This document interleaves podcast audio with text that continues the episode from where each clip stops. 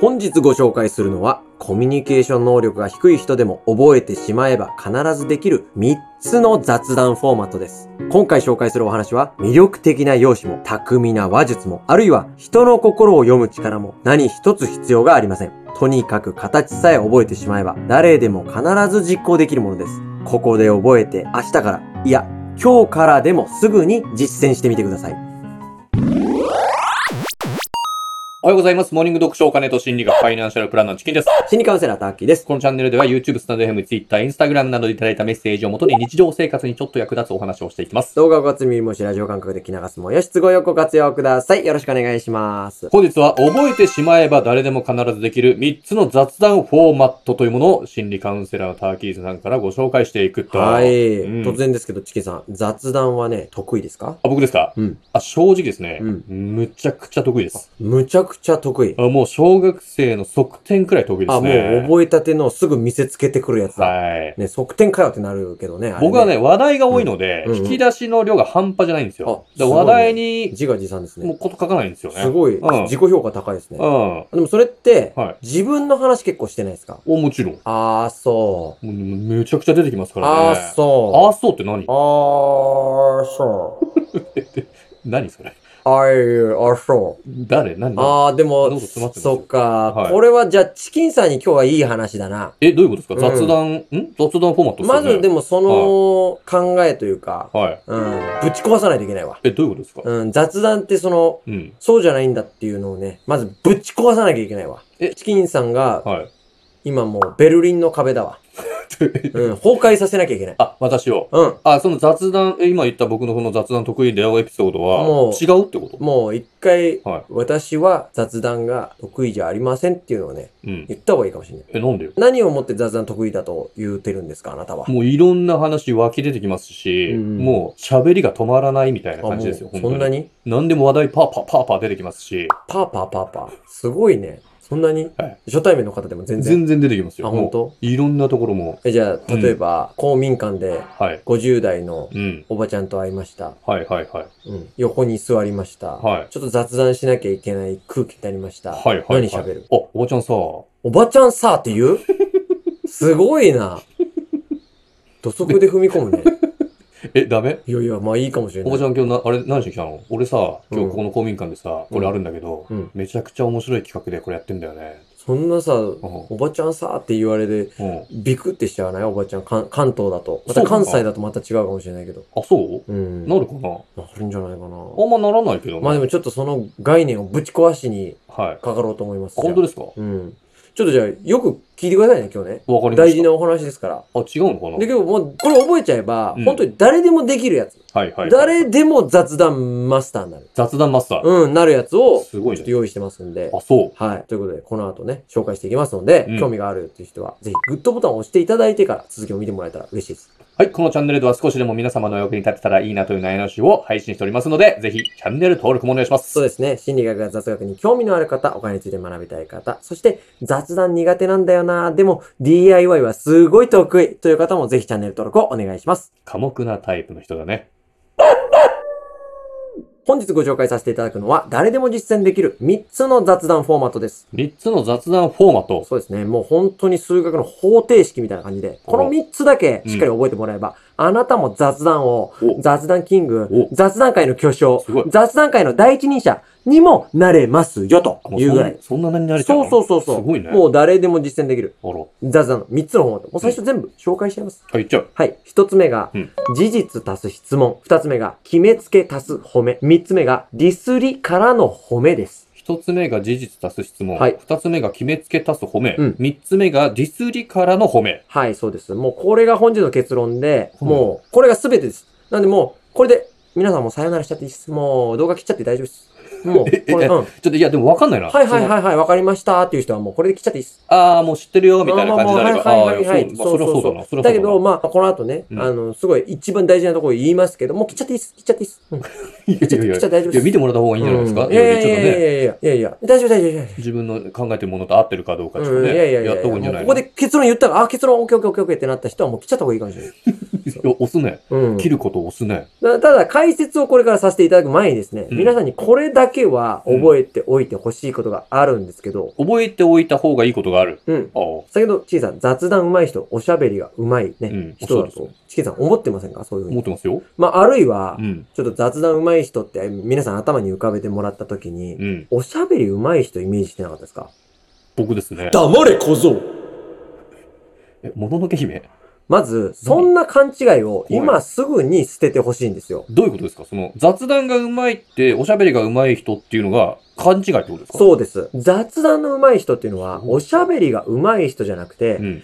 人にたくさんおしゃべりをさせるのが上手い人なんですよ。人にたくさん話させるのが上手い人。そうなんです。ほう例えば何人かのグループで会話をしながらお食事をしてたとしましょう。うん。そうするとたくさん話す人がいたりね、うん話を聞く側の人がいたりとか、もちろんうん話す量っていうのはそれぞれ差があって平等じゃないと思うんですけど、まあね、その中で人の話をニコニコしながら聞いてる側の人いますよね。ああ、どちらかというと聞き役の人そでうすそうね。そう。んその人こそ実は雑談が上手い人なんです。そうなんですかそうなんですよ。おうこれなんでかっていうとね、ちょっと理由があるんですけど、うん。人は自分ごとについての話をしているときにこそ快楽度が上がるんですね。自分についての話をしてるときに快楽度が最も上がる。そうなんです。自分の話をしているときに、美味しい食事を食べたときとか、うん。まあ大好きな人とね、成功用意したときと同じレベルでドーパミンがドバドバ出るとほいうことなんですよ。う。うん、うん。なので、雑談の上手い人は、人に話をさせるのが上手い人。これがとても大事なことですよというのをね、しっかり頭に入れていただいて、これから一つずつ解説させていただこうと思います。話をさせるのが上手い人ね。うん雑談は漫談ではないと。そうです、そうです。おーまずこれを前提にね、3ついきますよ。お願いします。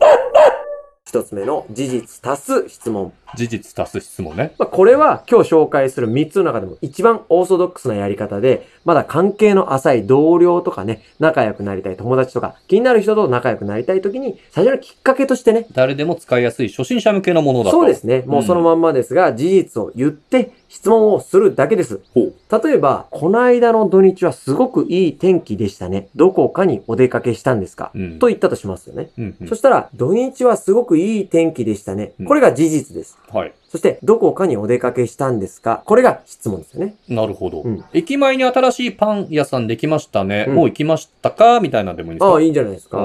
で、これはね、今聞いて誰でも自然と無意識でやってる方が多いと思うんですよ。確かに、これは全然やってますね。なので、そんな難しくないかなとは思うんですけど、一点だけ注意していただきたいところがあっうん、て、うん。事実足す質問の、質問の方は、なるべくパーソナルな情報を聞き出してほしいんですよ。相手が関係するような質問をしてあげるってことですかそういうことです。例えばさっきチキンさんが言った話だと、うん駅前に新しいパン屋さんができましたね。何曜日が定休日かわかりますかっていう質問をしちゃうと、うん。その人に関係する質問っていうよりは、調べたらわかる情報をその人から聞き出していることになりますので、確かに。うん。まあ、それも悪いことではないですけど、できればその人のパーソナルに関係することを聞きたいですよね。あ、じゃあ、駅前にパン屋さんができましたね。うん何のパンが好きですかとかそれいいじゃないですか。うん。そのパンを家まで届けますよとか、怖いですね。毎朝行きますよとか。怖いね。うん。嫌われちゃいますからね、これはね。これは一つ目の事実足す質問ですけど、うんまあこれ、ここまで聞いただけどね、なんだよ今日そんな単純な話かよなんて思った方も多いかもしれません。確かにね。うん、でもね、残りの2つはちょっと意外なテクニックというかほう、ここからは心理学の要素を交えたフォーマットになりますので、ぜひ覚えてもらいたい。あ心理学の要素が混じった、ちょっと危ないテクニックだそうちょっと。と危ないテクニック。あら。 2つ目、決めつけ足す褒めは、うん1つ目の事実足す質問よりより多少踏み込んだものになりますので、決めつけ足す褒め。うんおう例えばう、ん。気になってる女性に、昨日絶対 S って言ったでしょ言うんですよ。その心は。その心はじゃないよ。なんで謎かけやらされてるのそんな女の子嫌だよ。あ、なんでそう思うのってなる。そうなるでしょ、うんそう。そしたら、肌めちゃくちゃ綺麗だもんね。みたいなね。あ、これ嬉しいかもしれないですね、うん女性はね。えうん。もしかしてさ、実家って美容院だって髪の毛めちゃくちゃ綺麗だもんね。みたいなね。あ、嬉しいかもしれないですうね、それ。ん。あ、もしかして前世絶対猫だよね。え、なんでってなっちゃうんですか。うん。だって甘え方上手だもんね。みたいな。あ、それも嬉しいかもしれないですうねん。ちょっと僕も一回やってみていいですかお、やってみましょうか。絶対昨日ずっと外にいたでしょ。え、なんで家のガスメーター動いてなかったもん。怖い、怖い。だから怖いのよ。でもそこに歩いて行ったでしょ。え、なんでえ、だって自転車はあす残っごていたもん怖いね。えなんで決めつけ足す尾行になっちゃうのあ、決めつけ足す褒めそう、決めつけ足す褒めですよ。失礼しました。でも、これ結構女性とか効果的かもしれないですうんね効。果的だと思います。もちろん男性にもね、同性でも異性でも使えるテクニックですので。ちなみにその決めつけがうん皆目見当違いだった場合、うんどうすればいいんですかねうん。例えば、〇〇ちゃん絶対長女でしょって言って、うん。なんでって言われたら、うんいや、面倒見いいもんねって言ったら、うんそしたら、私末っ子だよとか言われたら、これね、安心してください。履いてますよ。ここから少し心理学の要素が入るんですけど、うんこの決めつけっていうのは何でもいいんですよ。なんでもいい。うんえ、合ってても間違っててもいいってことですかもうね、合ってても間違ってても、もう何でもいいんですよ。なんでもいいのうん。嘘なぜかというとですね、うん。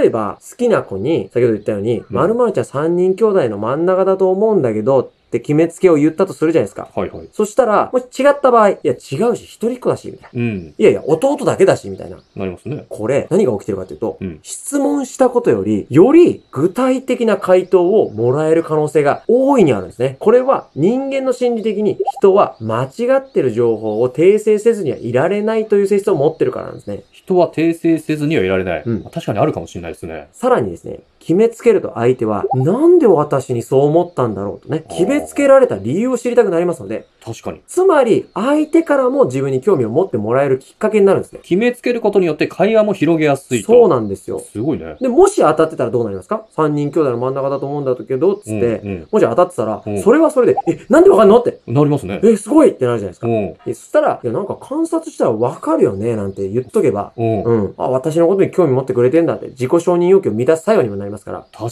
かに。うんじゃあ、どっちに転んでもいいどんっです、ちにね、転んでもいいんですよ。決めつけはなんか、ちょっと極端なくらいの方が盛り上がるかもしれないですそうね。ですね。ちょっと極端ぐらいの方がいいかもしれないですねあ、。すごいな、うんこれは。ということでね、くうん今2つ紹介しましたけど、決めつけ足す褒め。決めつけ足す褒め。これはもう何やってもいいってことだから。何やっても何をどう決めつけちゃってもいいんですよ。すごいね。だか一発バーン決めつけちゃってください。ら自分の中でなんか3つぐらいフォーマット持っとけば、もう、そうそうそそれうだけでそうそう通用しちゃうってことですよね。そうそうそうそうあすごいな、これそ。うそうそうそう。いいね。そう、だって、もう例えばね、うん。絶対日ハム好きでしょなんつって。ぜ絶対日ハム好きでしょ。う。うんん。なんでってなるじゃないですか。ういん。や、ファイターズガールに絶対いるでしょ。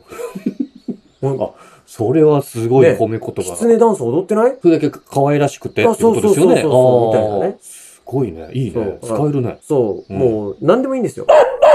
で、最後、三つ目。うん。ディスりからの褒めです。ディスりからの褒め。先ほどは決めつけ出す褒めでしたよね。そうね。今度はまずディスるんで、うん。さっきよりさらにハードルが上がるわけなんですけども。リスクを伴うと。そう、これはね、お笑い芸人さんとか、うん。大物 MC、大物 MC さんがよく使うようなね、口頭テクニックでもあるんですけども、う例ん。えば気になる女の子に対してね、絶対二股してるでしょって言うんですよ。え、大丈夫それ。うん。ね。そしたら女の子、もうネガティブですよね、それって。いやいや、ショック、ショッいク。や、ひどい、なんでなんてなりますよあね。りますよ。うん。そしたら、いや、その容姿を一人の男が独占してる方が異常でしょ。おうん。はいはいはい。まず、ディスるんですよ。うん。でも、その理由を話すときに、もうそれを回収して有り余るほどに、うん。あなたが素晴らしいからですよっていうのをう、ん。うん。もう言ってあげると。そういうことね。そう。まあ、それはビジュアルでもいいですし、うんもちろん中身のこと褒められたらもっともっといいですよね。これはなかなか高度なテクニックになりますそうねそうそうそうねそ。うだいぶ振り幅が大きいことを言わないそと。うそうそうそあ、これでも難しいなう。